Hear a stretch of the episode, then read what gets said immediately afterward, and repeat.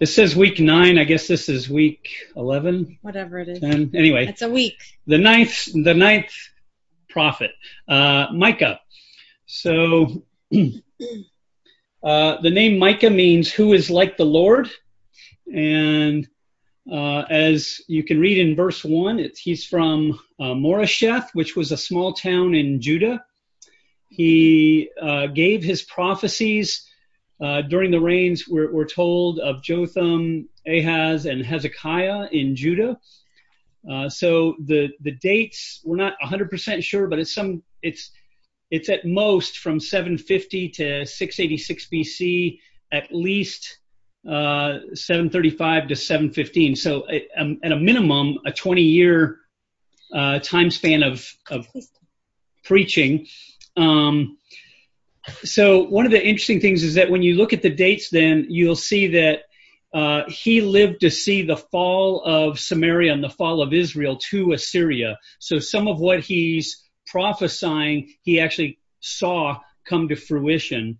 Um, also, the other thing that we wanted to note here at the front end is that uh, while um, while we might say that his primary ministry was in Judah because that's where he was from, he actually offers prophecies with regard to the north, uh, Israel, and with regard to the southern kingdom, Judah. Uh, so you see that in, in both. Okay, so this next slide, we're just reminding you that, that sometimes the prophets do strange things or things that, that seem uh, quite odd, um, things we wouldn't want, you know, any ministers to do today, uh, as, as acts that are acting out um, the prophecy or the message that they have or something related to or to uh, help people remember the message. So in 1 8, we're told that he would go about barefoot and naked. So if you've been wondering why the picture of Micah was like this, where he looks naked, well, that's why. Uh, and that is to represent the shame of God's people. As you know, in uh, in the Middle East, there's a lot of it. There's a shame culture there, and uh, nakedness is particularly seen as particularly shameful, and uh, and it's degrading to the family name. So for him to go about naked, and and you know, if you're asking about the details, I'm not sure if he was wearing maybe a small undergarment, but nevertheless, whatever he did, it was designed to evoke this notion of shame. Also, he shaves his head uh, and goes about with uh, a shaved head as a sign of lament, and he walks about crying out uh, in uh, in lament for the sins of the people, both Israel again and Judah, and also uh, presumably for the exiles that he is going to prophesy and so that he has seen. So, um, so in in chapter one, then after he is he declares, uh, you know, that judgment will come on the north, on the north and the south. Um, he has this kind of catalog of cities, and this is the kind of thing that when we're uh, reading through the Bible, we see all these cities that are unfamiliar, and we just sort of skip over that and move on to, you know, kind of the things that we that we understand. But when that happens, you should ask yourself, why is this catalog of cities there? Um, and, and so what's happening here, um, and I won't go through all of them because you have them there on the slide, but what's happening here is that there is this wordplay. This is an, another um, poetic device that we see in Micah. Um, and uh, we have kind of a parenthesis within a parenthesis. So um, the outer parenthesis that I'd say we have is that uh, Micah is is lamenting. So um, verse eight is sort of like the opening, and verse um, sixteen is like the closing. So those both have to do with lament. But then on the inside of that, um, there there are these these cities, and um, uh, it starts with a reference to King David, and then it ends with another reference to King David Okay, and then in between, these cities represent a number of cities that kind of stand in the path of the Assyrian invasion. And so when Assyria sweeps down towards, um, you know, towards Samaria and towards Jerusalem, it's going to sweep through all of these cities and it's going to destroy them. And so what happens is um, each one of these cities its name means something. And so what um, Micah is doing is he takes each one's name and he kind of turns it into something negative. Okay, so I, am not going to go through all of them, but you can see um, all of their meanings, all of their definitions. And so um, if we were to read through a couple of verses, it would be kind of like this. Um, first of all, in verse 10, it says, Don't announce it in Gath. Well, don't announce it in Gath is something that David said at the death of Saul and Jonathan. And he basically said, don't don't talk about this too loudly because we don't want the Philistines to you know gloat over our loss, you know, over our defeat. And so when Micah says this, he's sort of quoting from David, um, like don't don't tell it abroad that Assyria has come in and defeated us um, because we don't want our enemy to gloat over us. And so as he goes through these cities, uh, the first one, Beth Leaphrah, house of dust. So it's like, roll in the dust, house of dust. Um, depart in shame, residents of pleasantness. It'll be unpleasant for you. The residents of coming out will not come out. So Zaanan sounds like come out. Okay, they won't come out. Um, Beth Ezel, which means house of protection, uh, is lamenting because it will not offer any protection you know and so and so on it goes like that just kind of turning them um, if we go to 13, harness the horses to the chariot, residents of Lachish. Well, Lachish sounds kind of like the word for team, La Rakesh, a team of horses. And he says there, this was the beginning of sin for daughter Zion. Uh, Israel's rebellion started there. This kind of, rep- well, okay, Lachish was a huge fortified city, and it represents um, military prowess. It represents their reliance on their own military strength and therefore their you know disreliance on God. And so this is a, a form of their rebellion. Okay. Um, and so, you know, on it goes um, with the others until the very end where it has the little city of Adullam and it says um, the nobility of Israel will come to Adullam. Well, Adullam is a place where there was a cave where David ran to hide. He ran away from Saul to hide there, and others uh, kind of came to him to form a group and uh, to, and to support him. And so, in the end, after all the defeats of these these cities and their fortunes are, are overturned and, and reversed, that finally all the nobles will run away and hide in a cave. And so this is kind of the closing um, parenthesis, and then the lament comes again uh, on top of that. Shave yourselves bald and cut off your hair in sorrow because your children have perished. All right, that's the poem of the day. I'm sorry, it's rather depressing.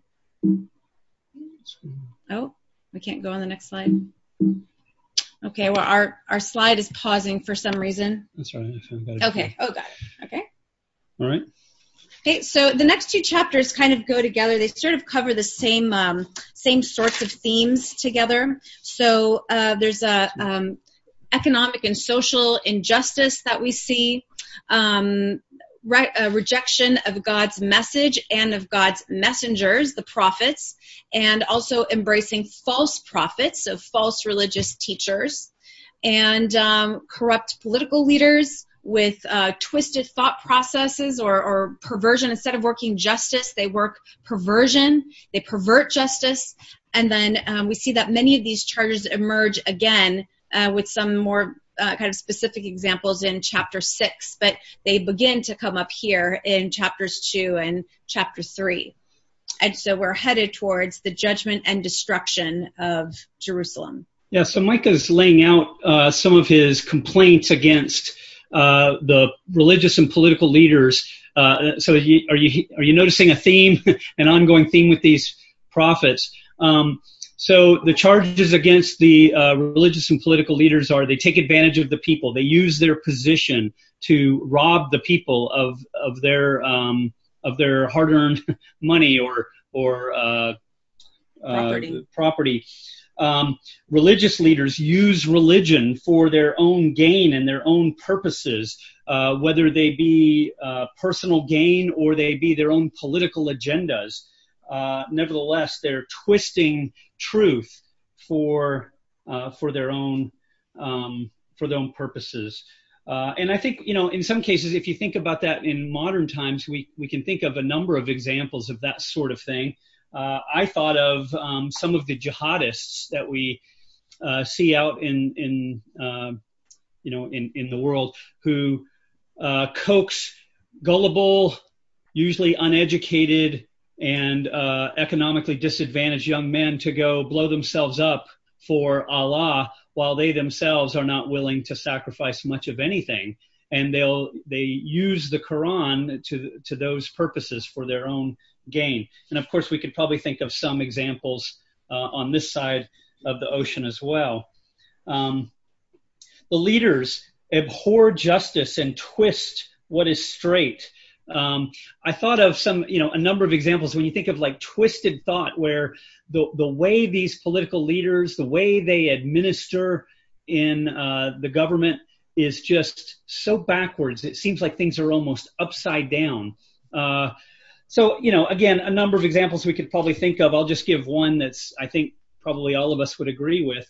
Um, you have a number of states that have what's called feticide laws, um, whereby if someone were to uh, uh, hurt or injure uh, a woman who's pregnant so that she loses the child, that the um, the perpetrator can be charged with murder.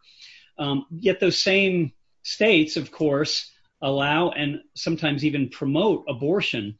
And so you have this, it's illegal to kill the baby in the womb if the mother wants it, but then it's perfectly legal for her of her own choice to do this. Seems odd, right? It seems like there's a conflict there between those ideas. Um, and other examples, of course, perhaps like revolving doors in Washington between political uh, political leaders or judiciary leaders, uh, big business, lobbying organizations, think tanks. These people make the rounds between these uh, between these positions, and they're all kind of in bed together. Uh, there are some cases of that that have been documented, and uh, this is just twisted. And this is the kind of thing that uh, Micah is speaking out against. And as we look at the rejection of God's message and his messengers, you'll notice how in um, chapter 2, just like in Amos, when um, uh, the priest at Bethel tried to shut him down and shut down his preaching, um, Micah is also rejected and he's told, Quit your preaching. You should not preach these things. This kind of disaster, like this is false. This kind of disaster will never overtake us. And um, by the way, this preaching of Micah is cited in um, Jeremiah. Jeremiah quotes directly from Micah about exactly the destruction of Jerusalem and the the point in Jeremiah's life where this becomes very relevant um, and where this quote comes in is where Jeremiah is in trouble and um, uh, people want to kill him. And um, some elders stand up and they say, "We can't kill him for this. We shouldn't kill him for this kind of prophecy. This is exactly the same prophecy that Micah of Moresheth gave in the days of Hezekiah, and Hezekiah didn't kill him. This is in uh, Jeremiah 26. You can read about this. And so um, Micah of Moresheth uh, had the same message um, that uh, that Jeremiah was preaching, and Jeremiah had people to advocate for him, and his life was spared, his life was saved. Um, but Micah is shut down, Jeremiah was shut down, Amos was shut down. This seems to be the fate of a lot of the prophets. And by contrast, Micah says, you know, if somebody came along preaching about, you know, having a good time and about, you know, uh, beer and wine, um, that would be just the kind of preacher that that you want. And so the um, the uh, uh, punishment for these for false prophets, uh, as he says in chapter three, is going to be that the seers will see nothing, only night, only darkness. There'll be no word from God. And this is what we saw in the other prophets too. He said, you know, you go to Bethel, I'm not there, and I'm not talking to you anymore. There's no word from me there. So God withdraws and these prophets have nothing to say. They have no revelation to share. Um, the true prophet, as Micah, he says, As for me, I'm filled with the Spirit of God. I'm filled with power by the Spirit of the Lord, with justice and courage. He asserts um, his own call to the ministry and to the prophetic vocation that it is true and it's grounded in a true call of God. And he's preaching a message that's not popular um, that people hate him for and that and and want to reject him and nevertheless just like jeremiah he can't help it he has to because the lord impels him to do that so we've seen in in micah 2 and 3 uh, the prophecy is regarding the present. It's uh, a call to repentance. It's a uh, a threat of judgment and um, and fearsome.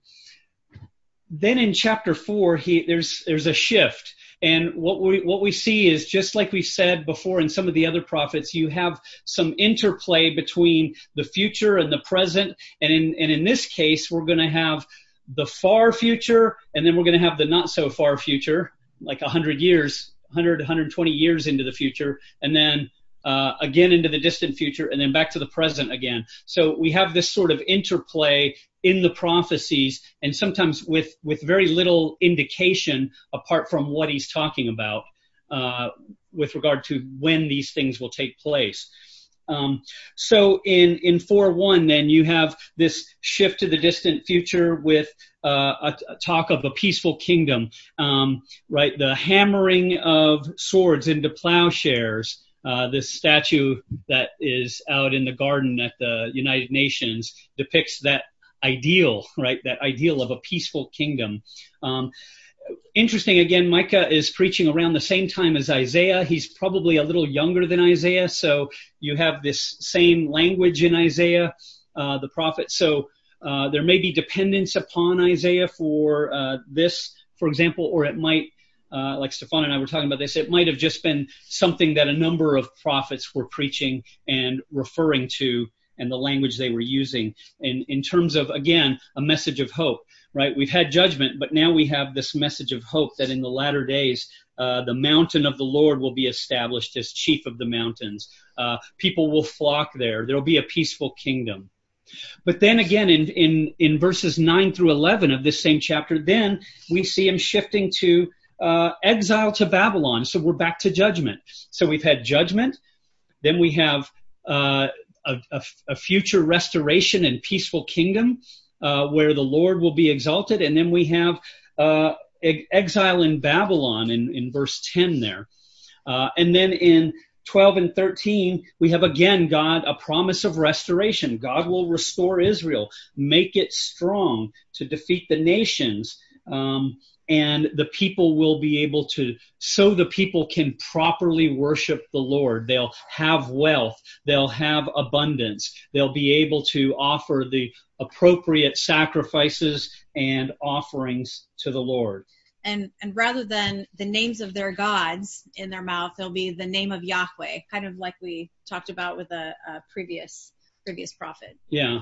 So again, right, there'll be a return to the Lord, a restoration of blessing, and uh, a turning from the curses.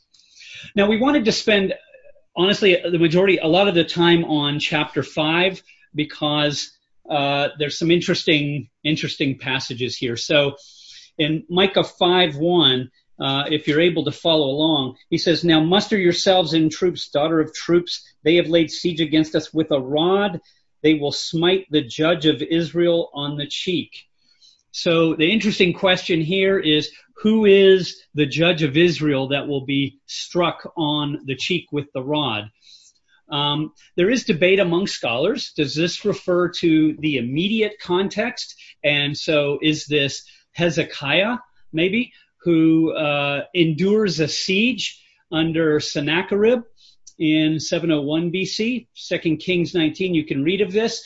Uh, but what happens there is the Assyrian army shows up. They taunt uh, the people. They taunt God. They mock God uh, and say other nations haven't been able to. Other nations' gods have not been able to rescue them. What makes you think your God can rescue you?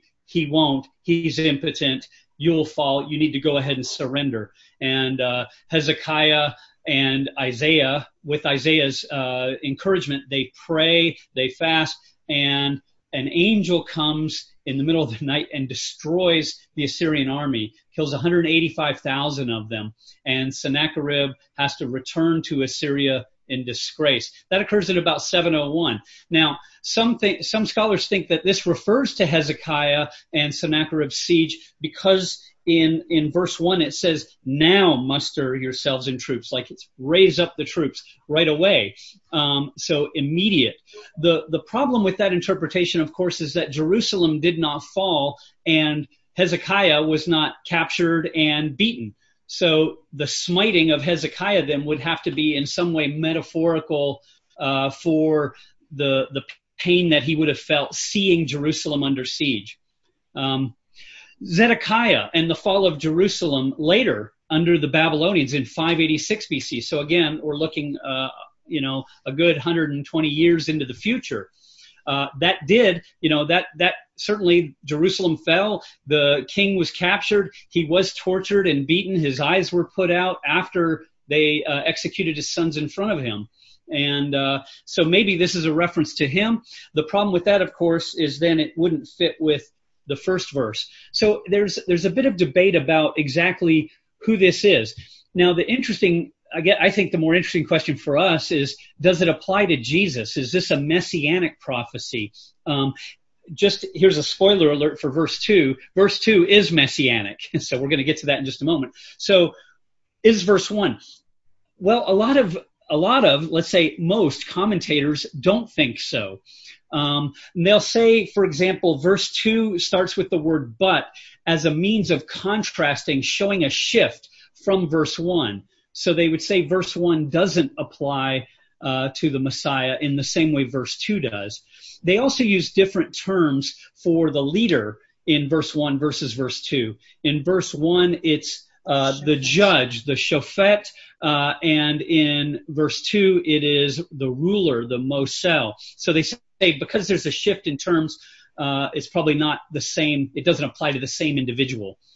Uh, also, Christ obviously was smitten, but he wasn't smitten by an enemy after the siege of the city. Although, of course, we could we could respond that he was smitten by enemy uh, enemy invaders, Rome, who were considered invaders of Palestine at the time, and they were certainly occupiers.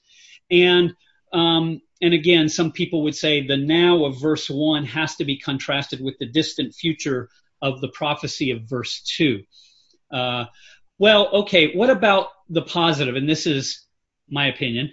Um, first, it's as we've seen, it's common to have a double meaning in prophecy. So even if it refers to, let's say, uh, Zedekiah, or it refers to uh, Hezekiah, or some other king, um, even if it refers to them, it could still have a have a future, more full full fulfillment in Christ later. We know Jesus was struck with a rod. The Gospels specifically mention that. And, um, you know, perhaps the gospel writers under the inspiration of the Holy Spirit did specifically mention that because they had this prophecy in mind.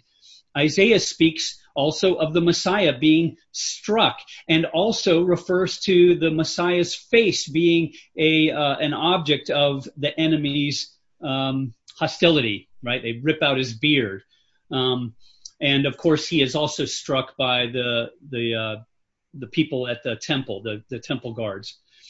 Judge of Israel, the term judge of Israel is often used to speak of the Lord himself, God, right? And so if we understand this as possibly being a, having a, uh, a, a final fulfillment in Christ, then the judge of Israel, this would be Christological. And what I mean by that is it gives us understanding of the meaning of Jesus as Christ, as the Son of God, as also the incarnation of the Lord himself. So the judge of Israel, the Lord, in the person of Jesus Christ, in flesh, is struck by the enemy.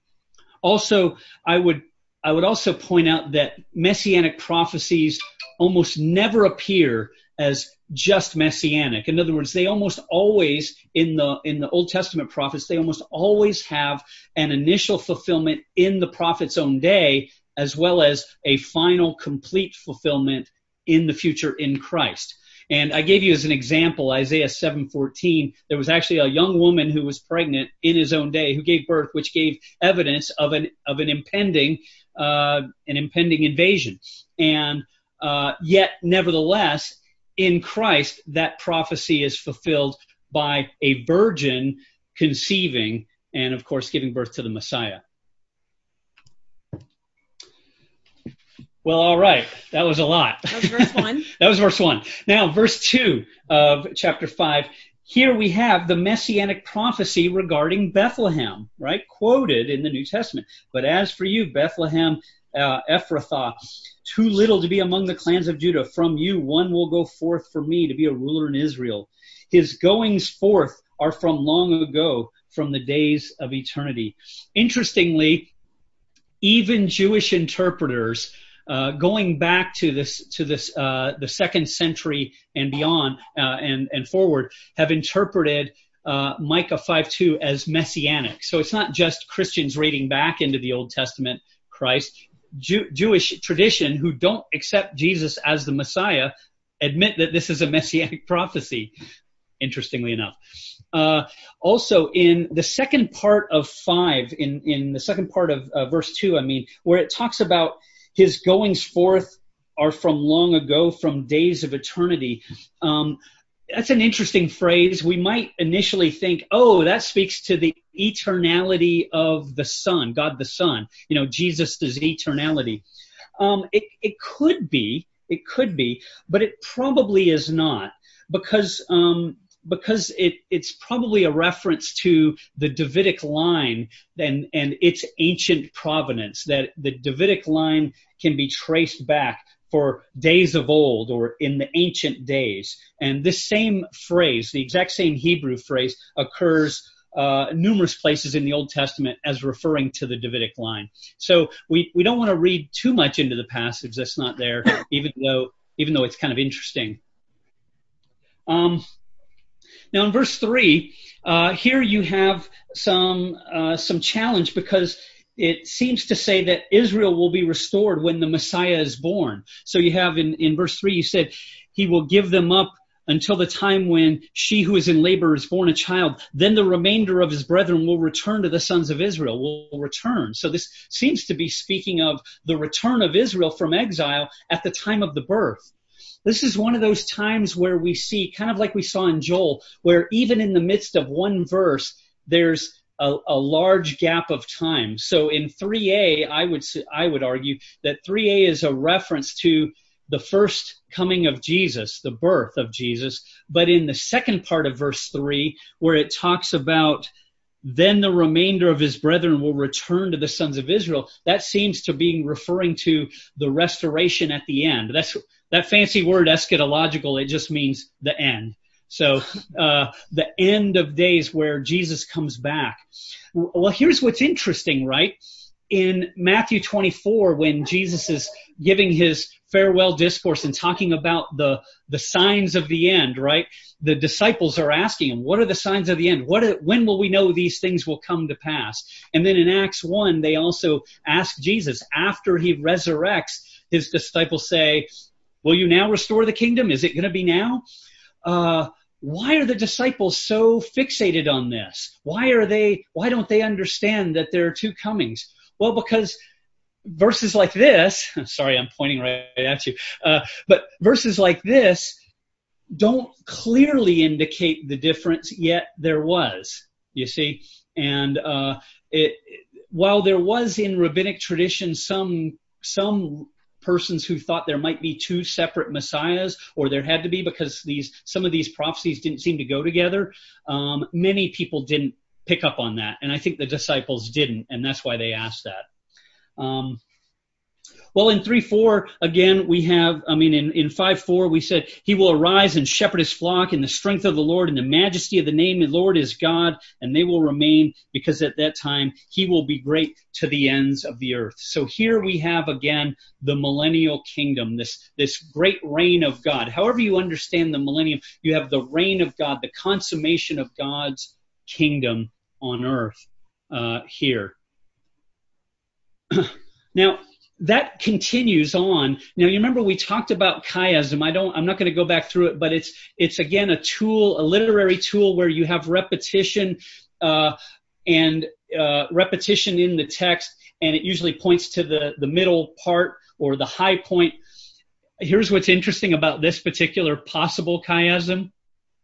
We don't know what the, the high part means. So, so uh, I, am sorry. I we we tried to figure this out. Um, I think I need probably about six months to study this, and I'm still not sure I'd ever come up with an answer that I feel fully confident in. But what's interesting is you do see this again. We're, we're talking about the, the kingdom, and it's He will be our peace when Assyria invades. Uh, he will be our peace. He uh, He will deliver us from Assyria. So God is going to deliver them from Assyria, and you have these he will raise up seven shepherds and eight and even eight leaders of men.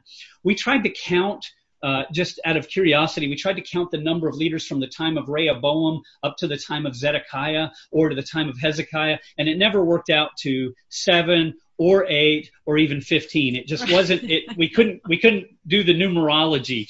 So we, we have to say we really don't know what it means, except that a lot of commentators think that Assyria here is just sort of a, a, a, a symbolic reference to any kingdom that would come up against Israel and that God will raise up leaders, political and religious leaders who will rescue and lead the people, kind of like the judges were supposed would do in in the book of Judges. I, I'm not fully confident in that interpretation either. It, it may be that this is even a reference to the invasion of, of, Ju- of Judah by Sennacherib when God himself sends an angel to deliver. And so maybe this raising up of seven shepherds, it might be a reference to Isaiah and Hezekiah and some other people that were really not told about who stepped up to the plate in in uh, Judah and prayed and fasted, and God is the one, of course, who delivered them uh, because the people uh, turned. And literally, it was from Assyria. I think that that's just as plausible as any other interpretation, but at the end of the day, I apologize, we don't really know. yeah. All right, but what we do know is uh, in in Micah 5, 7 through through 15, then we still have this messianic this messianic age being referred to. So in 7 through 9, you have you have kind of positive and negative that Israel under this godly leader under the Messiah will have a positive effect on those who join her, who follow with her, following the Lord. It'll be like dew on, you know, on the, on the great gardenias in our front yard. That's a picture of our gardenia. Uh, so shameless, uh, whatever. well, for my horticulture. Yeah, yeah, for my wife's horticultural skills. Yeah. Uh, the negative, it'll be like a young lion ripping the nations apart. Um, so, uh, why? Because, because they reject God and they war against his, uh, his leader.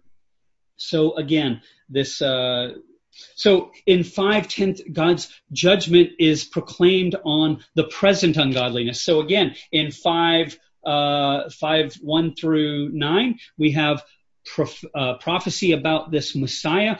And then in 10, we're shifting back to the present ungodliness in, among, in and among God's people. And that's going to carry over into chapter 6. So in 510, Micah says, uh, he's he's preaching against, I think, both kingdoms, um, right? Both Israel and Judah, and uh, and God is going to judge them. Carrying over into chapter six. Yeah. Uh, yeah. So, go ahead. Go ahead.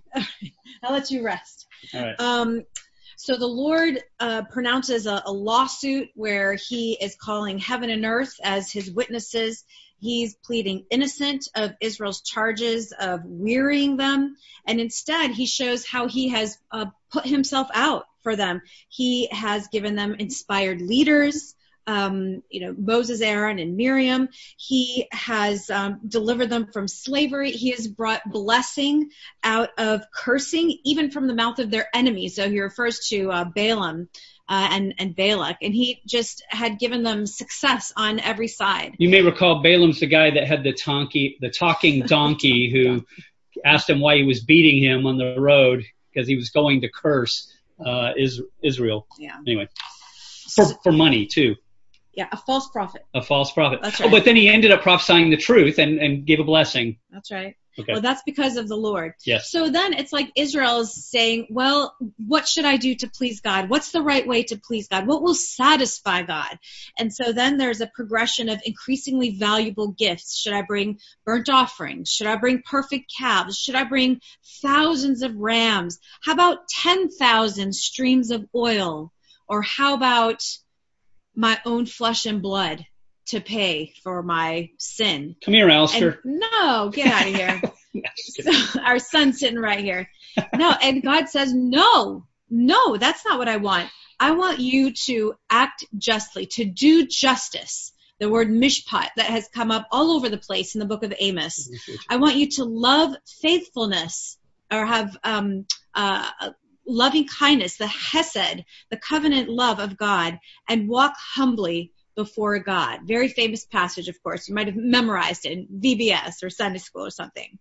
But um, Jerusalem has not done that. Israel has not done that. And so they are now going to be punished with a rod, God says, because of their social and economic injustices, deceptive measures, wicked scales, deceptive weights. So Judah then is going to be punished with a series of curses like we've seen before, what so-called futility curses. Like you'll eat but still never be satisfied. Or you'll have and you'll save up but you'll lose everything in the war. Or you'll sow but not reap, etc. So you'll you'll have stuff, you'll do stuff but not be able to enjoy it at all.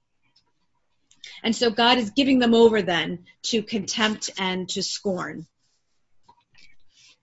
All right. Last chapter. And we're on the last chapter. So there's uh, he begins with this lament for how how evil Israel has become. There's there's no just leaders. There is no loyalty. Family members will turn against family members. Um, Jesus seems to allude to this when he says, "I came not to bring peace but a sword." Right? And he talks about husband against wife, daughter against mother, etc. This uh, it seems to me that then it, it, this gives us a, a, little bit of a new insight into what Jesus meant then, right? His his uh, proclamation that he came to bring division to the family, he he's in doing so he is castigating Israel's uh, spiritual uh, maturity at the time of his ministry. In other words, just like in Micah's day, the, there's no loyalty, so also uh, when Jesus comes, there'll be this kind of uh, this kind of disloyalty as well. So it's like a, a, reference to their lack of spiritual maturity. And then in seven uh, seven seven uh, through verse seventeen, we have this. Um, we have this prayer and a, a, a prayer of repentance and for restoration and and then you have sort of recalling uh, a future time of restoration. And what's interesting, it seems like this is both a personal a personal uh, prayer or, sentiment or lament of Micah's, but it also can be understood as he's speaking on behalf of uh, Judah or speaking on behalf of Jerusalem itself in a in a personified way. It's like he it's like the prophet represents the nation corporately. Yeah, so he he uh, he recognizes like it's like a recognition of one's own sinfulness and one's own unworthiness, but also uh, you know like I've I've done I'm I'm turning to do what is right, but I don't expect that my good deeds will uh, will justify me. Um, Okay, so so like for example in seven uh, ten through fifteen, when he's talking about this time of future restoration, there's even this God you'll you'll be vindicated. Like in verse ten, my enemy will see and shame will cover her who said to me, Where is the Lord your God? Um, this this sounds kind of like uh, the envoy of Sennacherib, who again chastised Hezekiah for not surrendering and uh, blasphemed the Lord by saying, "Where is your God? Where is your God now?" Right? Your God can't deliver you. Well, here you have it, God did deliver Jerusalem and did deliver them. So uh, again, there was vindication uh, for Israel. And then uh, in 16 and 17, the nations will be ashamed uh, of uh, ashamed, and they will put their hand to their mouth. Their ears will be deaf. They won't be able to to see or look upon God because of their shame, because of how they have treated His people. Yeah. And so, in a certain sense, there, this is also kind of the shame is of of Israel or and of Judah for the way they treat Micah, but then it will also be the shame of the nations who reject the Lord when Israel turns back to the Lord and they refuse to follow suit. So we come to the end, and um, after all of this judgment and sinfulness, um, God again reasserts uh, through the prophet his own um, nature. It's the same way that he has identified himself to um, Moses on the mountain back in uh, Exodus, uh, I think 32 to 34. And Micah says, Who is a God like you, removing iniquity, passing over rebellion? So, a forgiving God. He does not hold on to his anger forever. He delights in faithful love. There's the word again, the covenant love, Hesed. He will again have compassion on us. Raham. Remember in Hosea, uh, lo ruhama, no compassion, right? So here's the compassion again, yeah. right? He will vanquish our iniquities, will cast all our sins into the depths of the sea. You will show loyalty to Jacob and faithful love, Hesed, to Abraham, as you swore to our fathers from days long ago. So, recalling the Abrahamic covenant that we talked about in the very first um, overview session. So, so in in in Micah, we see the gospel.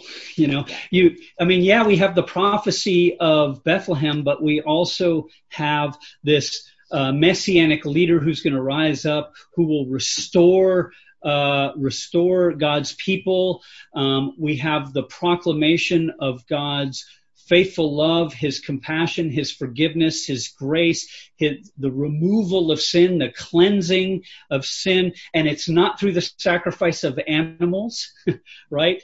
Um, but it's through faith. And we see this uh, in Micah pretty clearly, um, maybe uh, maybe even more so than in many of the other prophets that we've seen up to this point.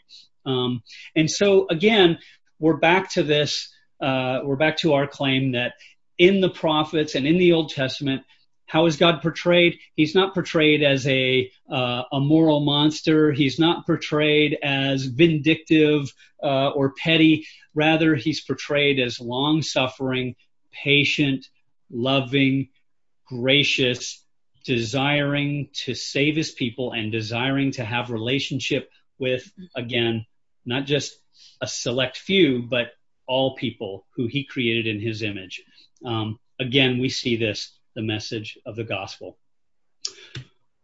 well next week nahum nahum so if you want to read ahead it might be good no, you have to. It's homework. You okay. have to read it. So there's your homework. She, Dr. Lang said that one. All right. Well, would someone like to close us in prayer? Anyone? This this group tonight is chomping at the bit. You know, they're they're, they're normally quick to volunteer, but tonight it's been a little slow. Sam, you mind closing us in prayer? I will be glad to. Let's pray. Father, we thank you for this time to come together in such this manner. Father, we thank you that you provided this for us. We thank you for John and, and Stefana, Father, and for the studies that they have brought us through. We thank you for the evidence of you in Scripture, even in the Old Testament. We thank you, Father, for Jesus. We thank you for making him real to us in our lives, Father, but all through your word. Father, we just thank you and praise you for that. We pray that we would take that with us as we go from this time together, and we pray that you would uh, lead us, Father, to be your servants in all the things that we do. Thank you for our church. Thank you for the blessing of coming together. We pray that you be with us and go before us now in Jesus' precious name. Amen.